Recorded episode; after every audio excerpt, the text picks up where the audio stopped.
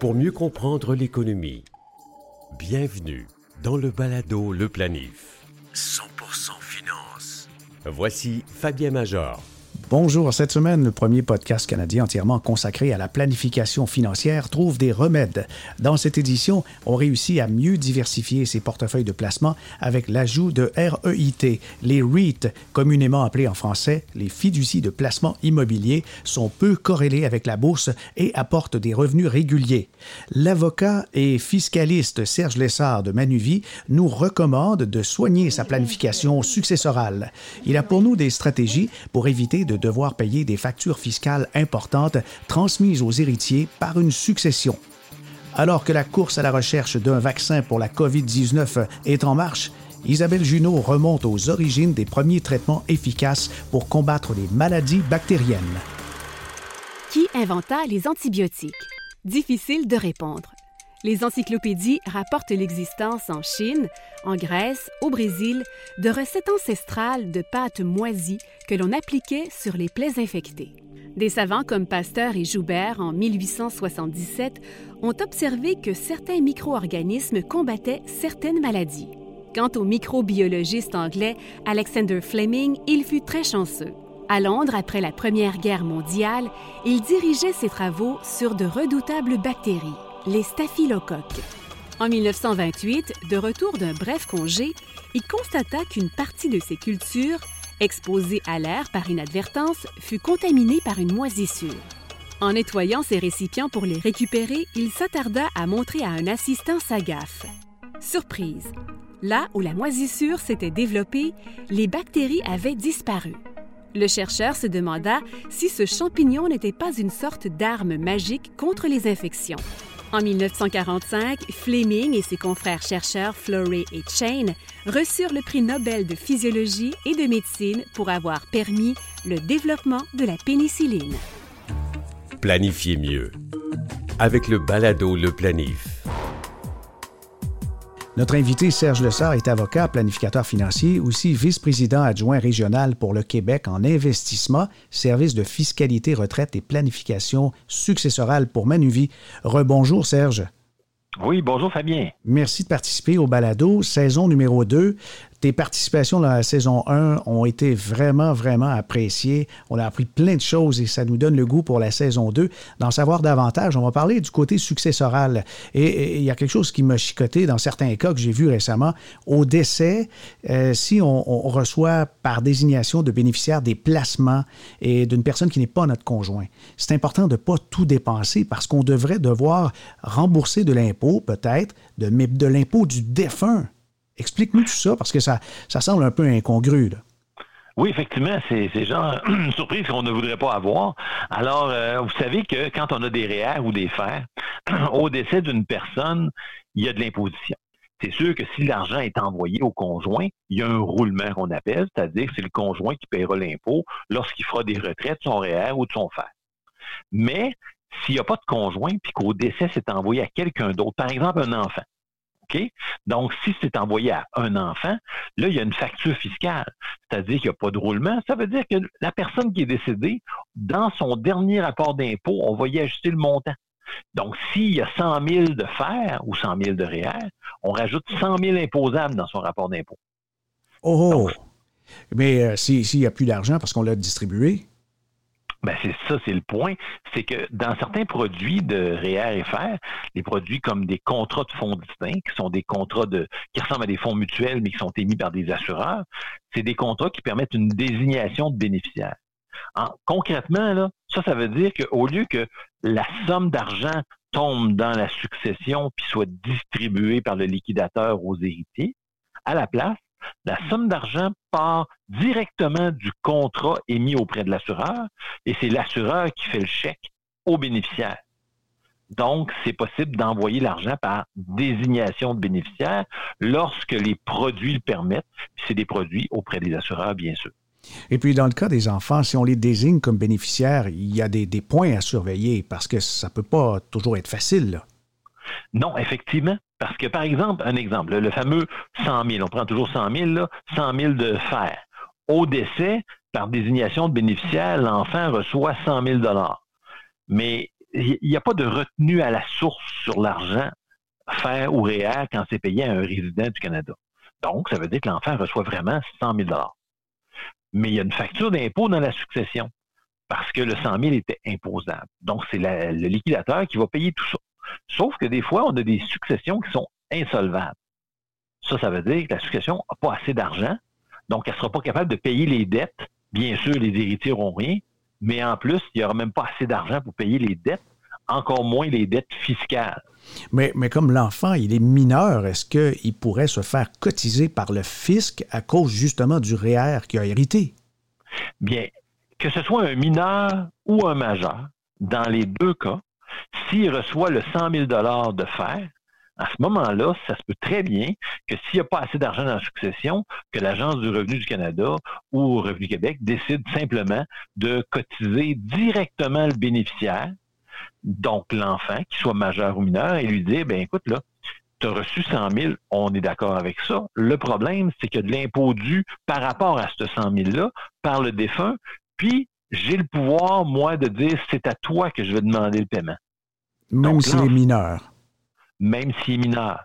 Donc, ce qui veut dire que la personne a reçu 100 000, elle peut décider de le dépenser, faire un énorme voyage autour du monde, une mauvaise visite au casino ou je ne sais pas quoi, l'achat d'un bien X. La personne n'a plus de 100 000.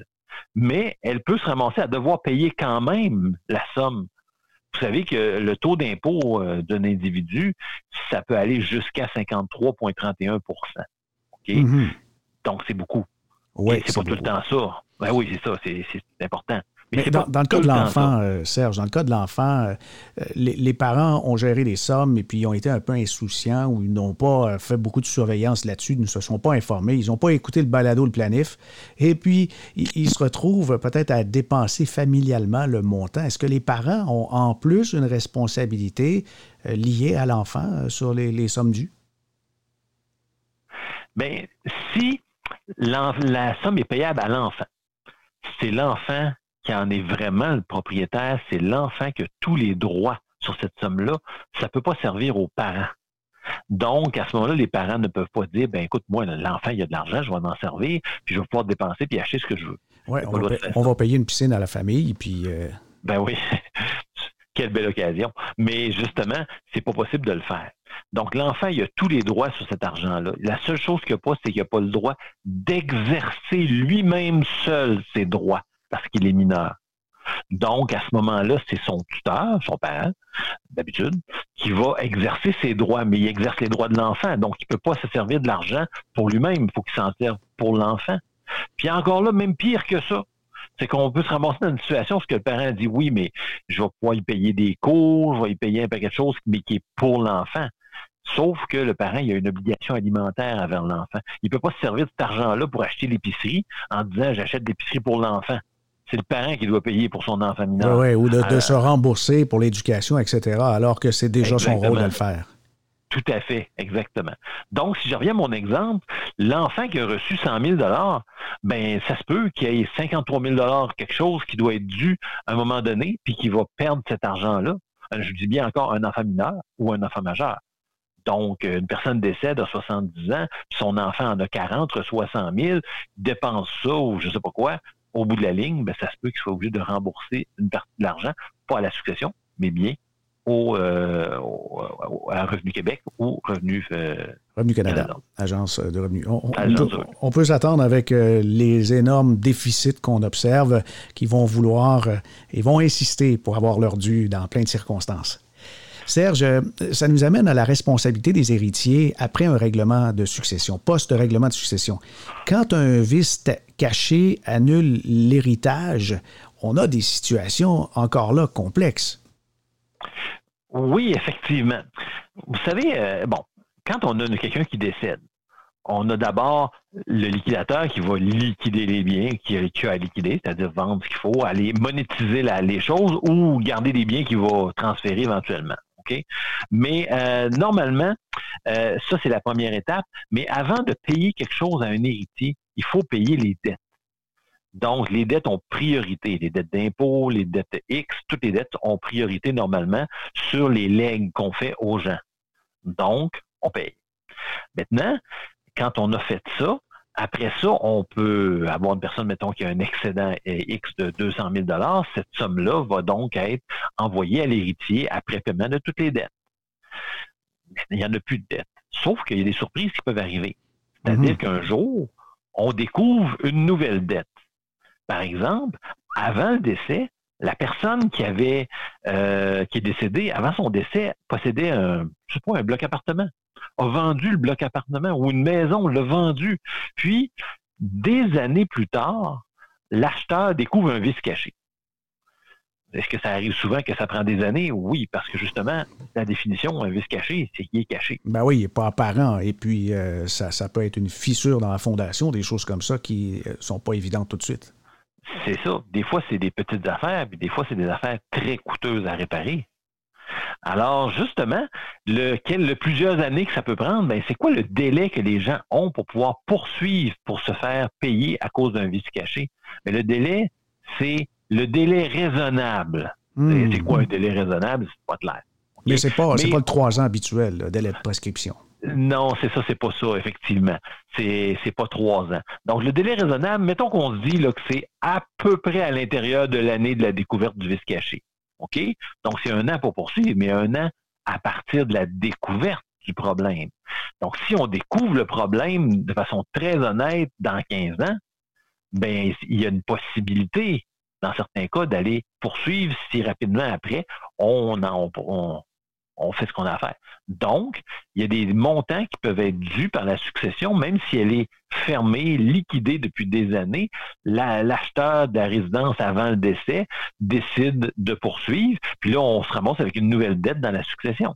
Est-ce que la jurisprudence a, tablé sur euh, le principe de délai raisonnable? Euh, parce que, ah franchement, euh, ça, ça, peut être 25 ans, 30 ans plus tard. Le, le délai raisonnable Excuse-moi, mais ça l'a coupé. tout le son a coupé. Oui, tu peux recommencer directement le délai raisonnable. Veux-tu répéter ta question? Euh, ben Serge, l'histoire du délai raisonnable, est-ce que la jurisprudence a statué un peu sur une durée définie là-dessus? Euh, oui, elle a statué beaucoup, mais justement, elle n'est pas définie. Alors, c'est toujours vraiment un délai raisonnable selon les circonstances. Mais on peut dire que d'habitude, juste pour donner un ordre de grandeur qui est loin d'être absolu, à peu près dans l'année de la découverte du problème. Mais, encore une fois, la découverte du problème peut prendre des années. Oui, puis ça reste à prouver aussi. Comment prouver que la personne a eu connaissance à ce moment-là, alors que peut-être qu'elle a laissé traîner depuis quelques années avant de se décider puis faire des réclamations? Ah, il y a beaucoup de jurisprudence là-dessus, justement, sur le fait. Quand est-ce que la personne a vraiment su qu'il y avait un vice caché, etc. Il y a beaucoup, beaucoup de jurisprudence là-dessus. Alors, il y a beaucoup de codes courts, ça, c'est clair. Et puis, qu'est-ce qu'il faut faire dans, le cas des sommes qu'on a reçues comme ça, sachant qu'il peut peut-être y avoir un risque si la personne qui a, offert les biens à sa succession avait une vie très active avec euh, beaucoup d'affaires puis beaucoup de possessions? Bien, écoutez, dans l'exemple où euh, on a le monsieur euh, qui est décédé, puis qu'après le paiement des dettes, il reste 200 000, 200 000 est allé à madame, puis que là, tout d'un coup, l'acheteur de la bâtisse trouve le vice, poursuit la succession, ben, à ce moment-là, il va poursuivre la succession. La succession, ben, elle est fermée. Et elle n'est plus là.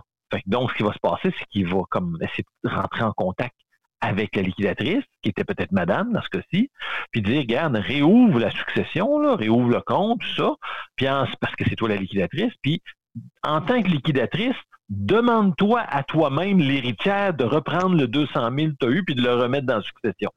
Wow! Alors, euh, c'est quelque chose qui s'est déjà passé en jurisprudence. Ah oui? oui, absolument. Et, l'issue de tout ça, on est curieux. Quelle est l'issue? Euh, l'issue, c'est effectivement, la, dette est due par la succession. L'argent euh, doit être remis dans la succession. Euh, c'est sûr que si les formalités ont été suivies, l'héritière ne peut pas se ramasser normalement, selon les règles normales, à payer plus que ce qu'elle a reçu. Mais ce qu'elle a reçu est à risque. OK? Donc, il faut être prudent. Il y a un code court là-dessus, c'est clair, il y en a un. OK? Euh, donc, euh, moi, je pense que c'est appelé à évoluer. Puis là, évidemment, c'est des informations générales. OK? Il y a plein d'exceptions dans tout ce qu'on dit, bien sûr. Euh, puis on peut pas rien faire basé là-dessus, sauf que dans certains cas, il y a des gens qui vont consulter parce que c'est important au niveau de la protection. Alors, tout ça, ça m'amène au dernier point.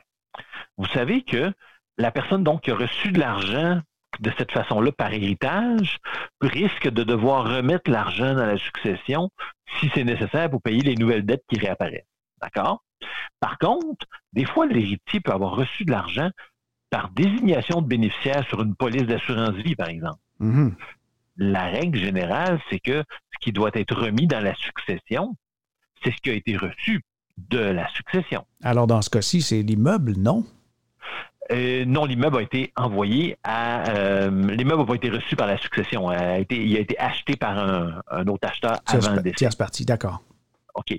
La, situation, c'est que le 200 000 qui restait dans la succession a été envoyé à madame, et elle risque de devoir le remettre. Par contre, si elle reçoit un autre 200 000 par désignation de bénéficiaire, donc sur une police d'assurance vie, sur un contrat de fonds distinct. Donc, ça mhm. peut être de la pure assurance, ça peut être euh, des placements mis dans un contrat de rente qu'on appelle fonds distinct. C'est donc pas la même provenance. C'est pas la même provenance. Parce que quand c'est payable à un bénéficiaire, une somme, c'est payable directement au bénéficiaire, ça ne passe pas par la succession. Oh, alors ça, ça vient dire que comme mode de protection, on peut protéger ses héritiers en les désignant comme ça, comme bénéficiaires. Absolument à dire, ben écoute, comme je ne sais pas s'il va y avoir une poursuite éventuelle un jour, je ne sais pas du tout, mais je veux me protéger. Ben oui, effectivement, une police d'assurance vie avec bénéficiaire, ça aide à, se protéger. Ensuite de ça, un contrat de fonds mes REER dans un contrat de fonds bénéficiaire, mon conjoint, ma conjointe. À ce moment-là, oui, effectivement, ça passe direct. Sauf qu'on a dit aussi dans l'autre situation d'avant, c'est que pour l'impôt, sur les REER et les fers. Là, l'impôt à le brelon, c'est cas de le dire, est capable d'aller chercher son impôt direct. Mais pour les autres créanciers, ils n'ont pas cette possibilité-là. Ils ne peuvent pas venir chercher l'argent dans les mains du bénéficiaire. À la fin du mois de mai, j'ai eu le plaisir de participer à un Facebook Live avec Ghislain Larochelle, chroniqueur au Journal de Montréal et formateur d'investisseurs en immobilier. Il fut question de REIT, de quoi s'agit-il au juste? C'est un Real Estate Income Trust. Alors, une fiducie de revenus dans l'immobilier. Puis, il y a des règles là-dessus. Au fédéral, on doit avoir au moins 75% de revenus qui viennent de l'immobilier pour être accepté. Parce que la structure de fiducie, ce n'est pas une compagnie. Ce n'est pas, euh, euh, je dirais, un organisme à but non lucratif non plus. Mais la structure fiscale est drôlement avantageuse parce que le REIT comme tel, il ne paie pratiquement pas d'impôts. Là, les gens vont dire, c'est un abri fiscal. Ben, c'est pas loin par bout, là. Parce que le REIT, il a l'autorisation de redistribuer tous ses revenus pour déduire à la fin de l'année euh, tout ce qui est entré dans les coffres et puis éliminer son impôt. Et ceux qui sont donc euh, des détenteurs de REIT reçoivent des versements à tous les mois. Je vais vous donner un exemple. Ryokan, c'est un REIT, c'est un REIT canadien qui est très connu. Euh, Ryokan va, va exploiter des, des mini-centres commerciaux. Euh, des fois, c'est des édifices à bureaux. Et euh, les, toutes les dépenses sont déduites à tous les mois, mais il reste des bénéfices qui vont donc être versés aux détenteurs des parts de la fiducie. La, fiducie, grosso modo, là, c'est une espèce de patente qui ressemble à une compagnie dont son utilisation est, de redistribuer à tous ceux qui en ont des parts, de redistribuer euh, les bénéfices alors, les, détenteurs de parts de fiducie vont s'enrichir comme ça à tous les mois. Mais il y a des fiducies qui sont drôlement bien gérées. Et puis, qu'est-ce qui est intéressant avec une fiducie, c'est que les distributions qui peuvent s'exprimer en, en taux de pourcentage, ça peut être 7, 8, 9, j'en ai vu qui versent du 12% ben, la fiducie, euh, quand on reçoit les versements, on peut les avoir dans, son euh, CELI, dans son REER, on peut les avoir aussi dans une compagnie, on peut aussi avoir une structure pour diminuer l'effet fiscal. Et quand une fiducie commence à avoir de mauvaises affaires, on voit le niveau diminuer. Et alors là, si le niveau de versement diminue, on, peut revendre en 24 heures les parts de fiducie comme telles. Et puis, bye bye Charlie, c'est terminé. Euh, donc, euh, c'est assez prévisible comme revenu. C'est ça qui est intéressant. Mais le, les, ça, ça c'est les revenus qu'on a des loyers qui vont être redistribués. Mais est-ce que tu appelles ça des dividendes ou c'est c'est pas des dividendes? On va appeler ça des revenus de, de fiducie. C'est des revenus de fiducie, ça n'a pas rapport. Ouais. Que quand tu regardes une entreprise, comme moi, je me paye en dividendes, je me paye après avoir fait les revenus moins les dépenses. Mm-hmm. Là, j'ai un profit et après ça, je paye mes dividendes. Avec eux autres, ils rentrent dans, ils rentrent avant les, avant l'impôt à payer. Oui, c'est ça. C'est ça qui est la beauté, c'est qu'avant les impôts, il y a une distribution.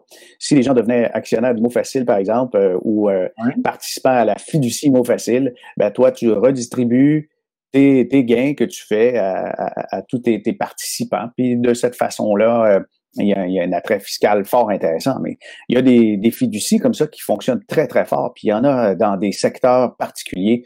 Parce ce qui est intéressant avec euh, les fiducies euh, immobilières, c'est qu'on peut avoir une diversification relativement facile dans des secteurs qui sont tout à fait inatteignables, comme par exemple euh, tout ce qui est des cliniques médicales, des, des appareils euh, de, très technologiques pour ce qui est de, de, de, la science médicale ou des soins particuliers comme euh, les machines, là, les tomographes axiales ou encore les, les, machines qui permettent de faire des scans. Euh, il y, a, y, a, des, des fiducies qui vont acheter tous les équipements et des cliniques médicales de par l'Amérique du Nord et les, les versements qu'ils obtiennent en location à des syndicats de médecins, ben, ils les redistribuent il y a des participations aussi euh, d'édifices qui sont gigantesques, des entrepôts réfrigérés, par exemple. La, chaîne de froid, pour ce qui est de, la nourriture, on, s'aperçoit, c'est essentiel et c'est pour ça que l'économie continue de rouler. Là. On est capable de continuer à manger, il y a de l'approvisionnement qui se fait partout, mais lorsque la nourriture arrive de par le monde, ben, elle est acheminée dans des hubs, euh, c'est des centres de distribution qui vont donc euh, répartir partout la nourriture qui doit être maintenue à des températures, que ce soit des, poissons, des viandes ou encore euh, des, fruits et légumes. Il y, a, il y, a, toute une chaîne à surveiller et ce sont d'immenses fiducies qui détiennent ces entrepôts-là. Et il y a moyen de devenir euh, quelqu'un qui possède donc des parts de cette fiducie-là et qui reçoit les, les versements. Alors, il y, a, il y a toujours des versements. C'est là l'intérêt de la fiducie immobilière. Comme quelqu'un qui s'achète euh, un Plex, il veut aller chercher des revenus à tous les mois. Alors, euh, ça fonctionne de la même manière. Sauf que dans les attraits principaux, il y a la liquidité. La liquidité, c'est la possibilité de revendre ses parts en 24 heures en claquant des doigts sans avoir euh, nécessairement de, à passer devant euh, le notaire, etc. Parce que c'est négocié à la bourse, euh, le REIT, la FPI, ce qu'on n'a pas parlé encore. Là. Les grands FPI, il y, en a 35 au Canada. Il y a même un, un indice des FPI ou des REIT. On peut voir la performance. Et peut-être qu'on peut tomber là-dessus, Ghislain, la, la performance, qu'est-ce que ça rapporte? Oui, vas-y. Oui, ça t'intéresse? Ben oui, ben oui, c'est sûr, ça m'intéresse. Après ça, on va avoir des questions quand on va euh, quand on aura passé ce volet-là. OK. Alors, je dois vous dire que hum, les récentes données que j'ai trouvées, j'ai fait des recherches euh, hier pour l'entrevue de ce matin, là, c'est, des données toutes récentes de JP Morgan. JP Morgan, qui est une banque américaine, qui est peut-être la banque euh, qui a la, plus belle qualité de recherche économique et financière. Sur une période de, de 1999 à 2019, on a regardé c'est quoi les catégories d'investissement qui payent le plus. Et puis euh, là, je vais étonner euh, tout le monde en disant l'investisseur moyen, il investit dans n'importe quoi. Il investit dans un plex, il investit à la bourse, il investit euh, avec toutes sortes de produits, des obligations. Comment? oui. Mais la, moyenne, je pense que tu vas être étonné un peu, là, on parle de 1,9% Hein? Ça, c'est l'investisseur. OK. Puis l'inflation, c'est 2,2. OK. Aïe aïe. Ouais, alors euh, il est perdant l'investisseur. L'investisseur intelligent, l'investisseur qui fait de l'argent, euh, ben c'est pas la moyenne. C'est peut-être, je sais pas, 33% des investisseurs, mais il y en a beaucoup qui perdent de l'argent, c'est-à-dire ils vont acheter quand il y a une mode, ils vont acheter quand c'est haut, et puis ils vont vendre quand c'est bas. Alors que toi et moi, on sait que pour faire le contraire. Hein? Le contraire, oui, exactement. Alors, les gens se, laissent trapper là-dedans. Je disais que l'investisseur moyen fait 1,9% de rendement. Et si on va dans les autres catégories, on a le pétrole, ça a rapporté 4,2% depuis 1999 euh, en moyenne par année.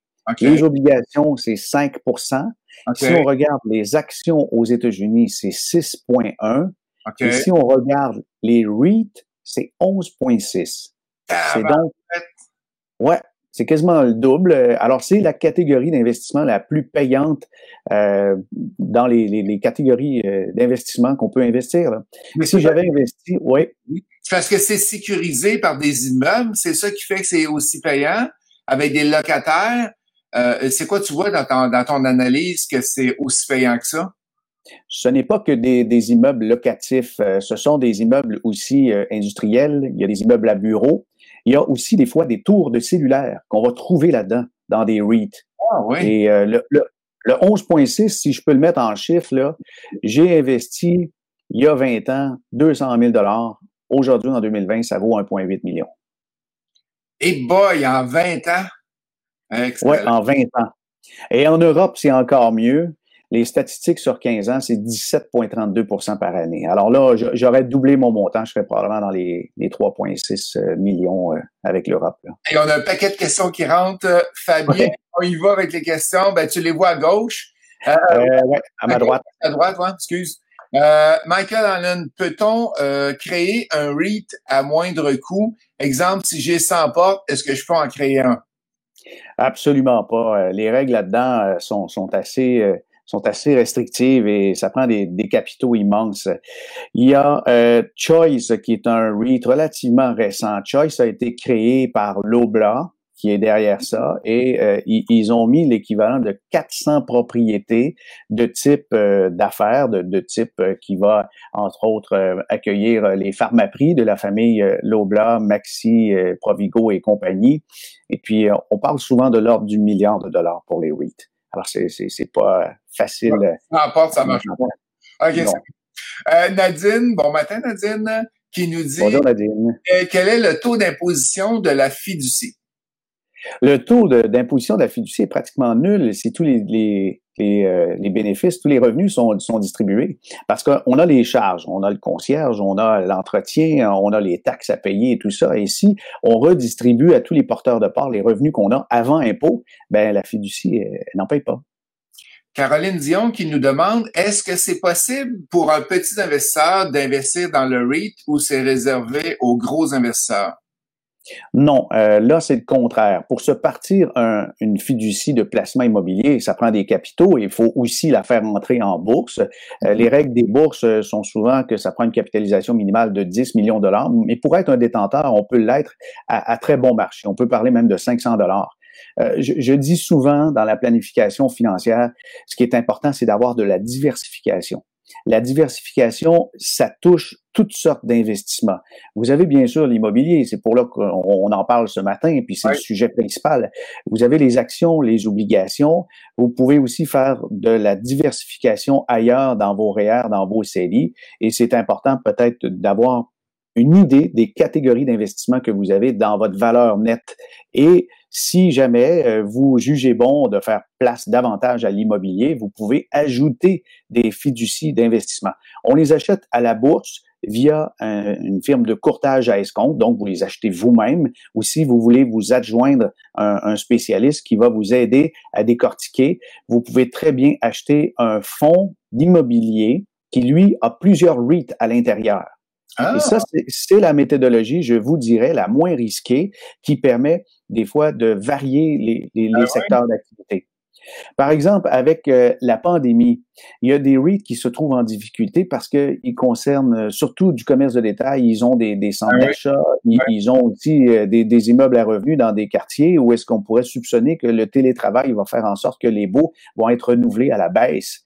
Mais il faut donc se départir de temps en temps, quand il y a des événements comme ça, de REIT qui sont moins intéressants, puis d'aller vers le médical, d'aller vers les fiducies immobilières qui, par exemple, ont des antennes cellulaires, ou même, et euh, là, c'est un chiffre étonnant, le, REIT qui a des résultats le plus spectaculaires cette année, là, en fait, c'est un fonds qui contient des REIT, il s'appelle Power REIT aux États-Unis. En 2019, il a connu un rendement de 61 Et pour ce qui est de 2020, depuis le début de l'année, on est à 164% de croissance. Puis là, on vient de faire un peu plus de trois mois, là, c'est assez fou. Là. Mais dans quoi il investit, lui? Ben, il a fait une rotation des secteurs, puis en ce moment, il investit dans les infrastructures de transport d'énergie, parce qu'il faut bien l'acheminer, le pétrole, hein? il faut bien acheminer le gaz, et aussi des produits agricoles, que ce soit les engrais ou que ce soit les semences, tout ça doit se transporter, et c'est souvent des REIT qui vont posséder des infrastructures comme ça. Le Power REIT, il est négocié à, la Bourse de New York, euh, et puis on peut l'acheter, on peut l'inclure, il est sous forme de FNB, un autre acronyme. Alors, on peut acheter des fonds négociés en bourse ou encore on peut acheter des fonds communs de placement qui détiennent, eux, des REIT pour avoir une diversification de secteurs. Puis, euh, à partir de 500 dollars, euh, on, peut avoir euh, quelques bons produits. Je vais même pouvoir en nommer. Excellent. Ah, ben, si tu peux, si tu peux en nommer, vas-y, Fabien. Oui. Ben, au Canada, parmi les plus payants des, les fonds de REIT qui sont négociés en bourse. Vous avez le First Asset canadien REIT. Euh, lui, depuis sa création, ça fait plus de 15 ans, là, on parle de 9,4% par année. C'est vraiment très, très stable. Autant tantôt, le Power REIT était spectaculaire avec ses 61, ses 164% de rendement. Autant celui-là, sur le long terme, il est moins payant parce que c'est peut-être quelque chose qu'on peut acheter temporairement aussi. iShare, c'est un nom que les gens entendent très fréquemment. iShare, la plus grande financière au monde s'appelle BlackRock. Elle est britannique, mais elle a des antennes partout dans le monde. Un iShare, donc, c'est une participation. On achète ça comme une action à la bourse. Et là, il y a iShare Capped REIT. Ça veut dire que c'est l'indice plafonné des fiducies de placement immobilier, iShare euh, Capital REIT, on parle de 8,6% de rendement, c'est très bien. Dynamic, c'est une compagnie de fonds communs qui appartient à la Banque Scotia. Elle a un fonds d'immobilier mondial qui rapporte à peu près 8,7% euh, par année depuis 15 ans. Fidelity Investment en a, Russell en a, à peu près toutes les grandes institutions en ont, mais regardez sur le long terme avant de vous faire une thèse là-dessus, là.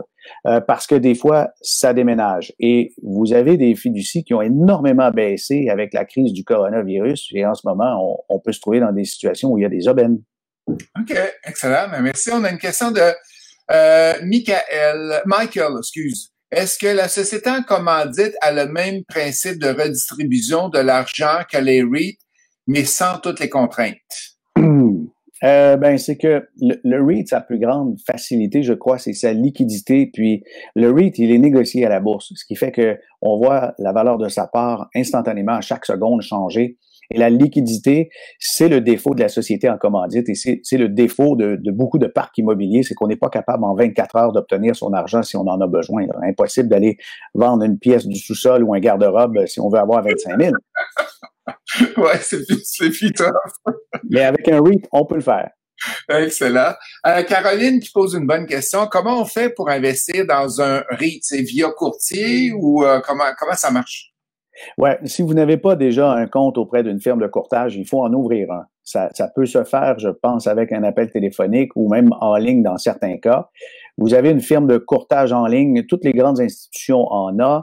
Et puis, euh, à ce moment-là, on vous envoie des, documents par la poste pour valider votre identité, puisque les règles des valeurs mobilières sont relativement strictes. Et là, vous allez pouvoir faire le travail vous-même. Si vous voulez vous adjoindre un, conseiller là-dedans, ben il y, en a quand même euh, plusieurs au Canada qui vont faire des transactions comme ça. Et ça prend un conseiller en valeur mobilière, c'est aussi on appelle un conseiller plein exercice, ou bien par le biais des conseillers en épargne collective, ce sont des conseillers en fonds d'investissement, ben ceux-là peuvent vous proposer des fonds d'investissement immobilier qui contiennent à 100% des, des REIT. Là mais c'est très facile. On peut en trouver partout. Hey, on a, euh, tu viens de parler de planificateur financier, conseiller placement. Tu peux-tu m'expliquer c'est quoi la différence entre un planificateur financier, un conseiller en placement, un vendeur d'assurance? Euh, c'est quoi les, les, différences exactement qu'il y a? Bien, ça, ça, dépend des permis qui sont délivrés par les autorités de marché, que ce soit la Commission des valeurs mobilières de l'Ontario ou ce qu'on appelle IROC. Ça, c'est euh, l'association canadienne, le regroupement canadien euh, des, des, autorités de marché. Vous avez l'AMF qui dessert, qui euh, va délivrer des permis de travail. Je vous dirais que c'est le niveau d'étude pour obtenir différents permis. Le conseiller en sécurité financière, on l'appelait avant l'agent d'assurance. Le conseiller en sécurité financière, lui, il est là pour euh, les protections. Le représentant en épargne collective, lui, il vend des fonds d'investissement. C'est ce que son permis le, restreint à faire. Euh, vous avez le conseiller en placement que j'ai nommé tantôt, là, qui est en valeur mobilière. Et puis, le planificateur financier, c'est un peu le, le, médecin de famille parce que lui, il a un permis de généraliste qui permet de couvrir tous les autres, mais qui permet également de faire des plans financiers, de faire des analyses, de faire des analyses budgétaires, des analyses euh, fiscales et aussi de, de, vous donner des indicateurs euh, au niveau de la loi, soit sur la loi des incorporations, euh, soit sur la loi sur les unions dans, dans les couples, toutes les stratégies d'affaires et également les analyses de retraite. Alors, le planificateur financier, lui, couvre sept champs de compétences. C'est le niveau d'étude qui fait, fait la différence justement entre ces, ces différentes sortes, mais il arrive très souvent qu'on a un planificateur. Ben, dans mon cas, par exemple, je suis planificateur, j'ai mon permis de valeur mobilière, puis également celui en sécurité financière. Ben, Ça complète le balado, le planif d'aujourd'hui. N'hésitez pas à partager ce podcast sur vos médias sociaux et nous recommander des sujets. Écrivez-moi à fmajor.com. Pour obtenir des informations additionnelles sur les sujets de l'édition d'aujourd'hui, visitez le site www.baladoleplanif.com. Nos podcasts peuvent être écoutés sur vos appareils mobiles Android ou iOS via Google et Apple Podcasts et par l'entremise des applications Stitcher et Spotify. Ici Fabien Major. À bientôt.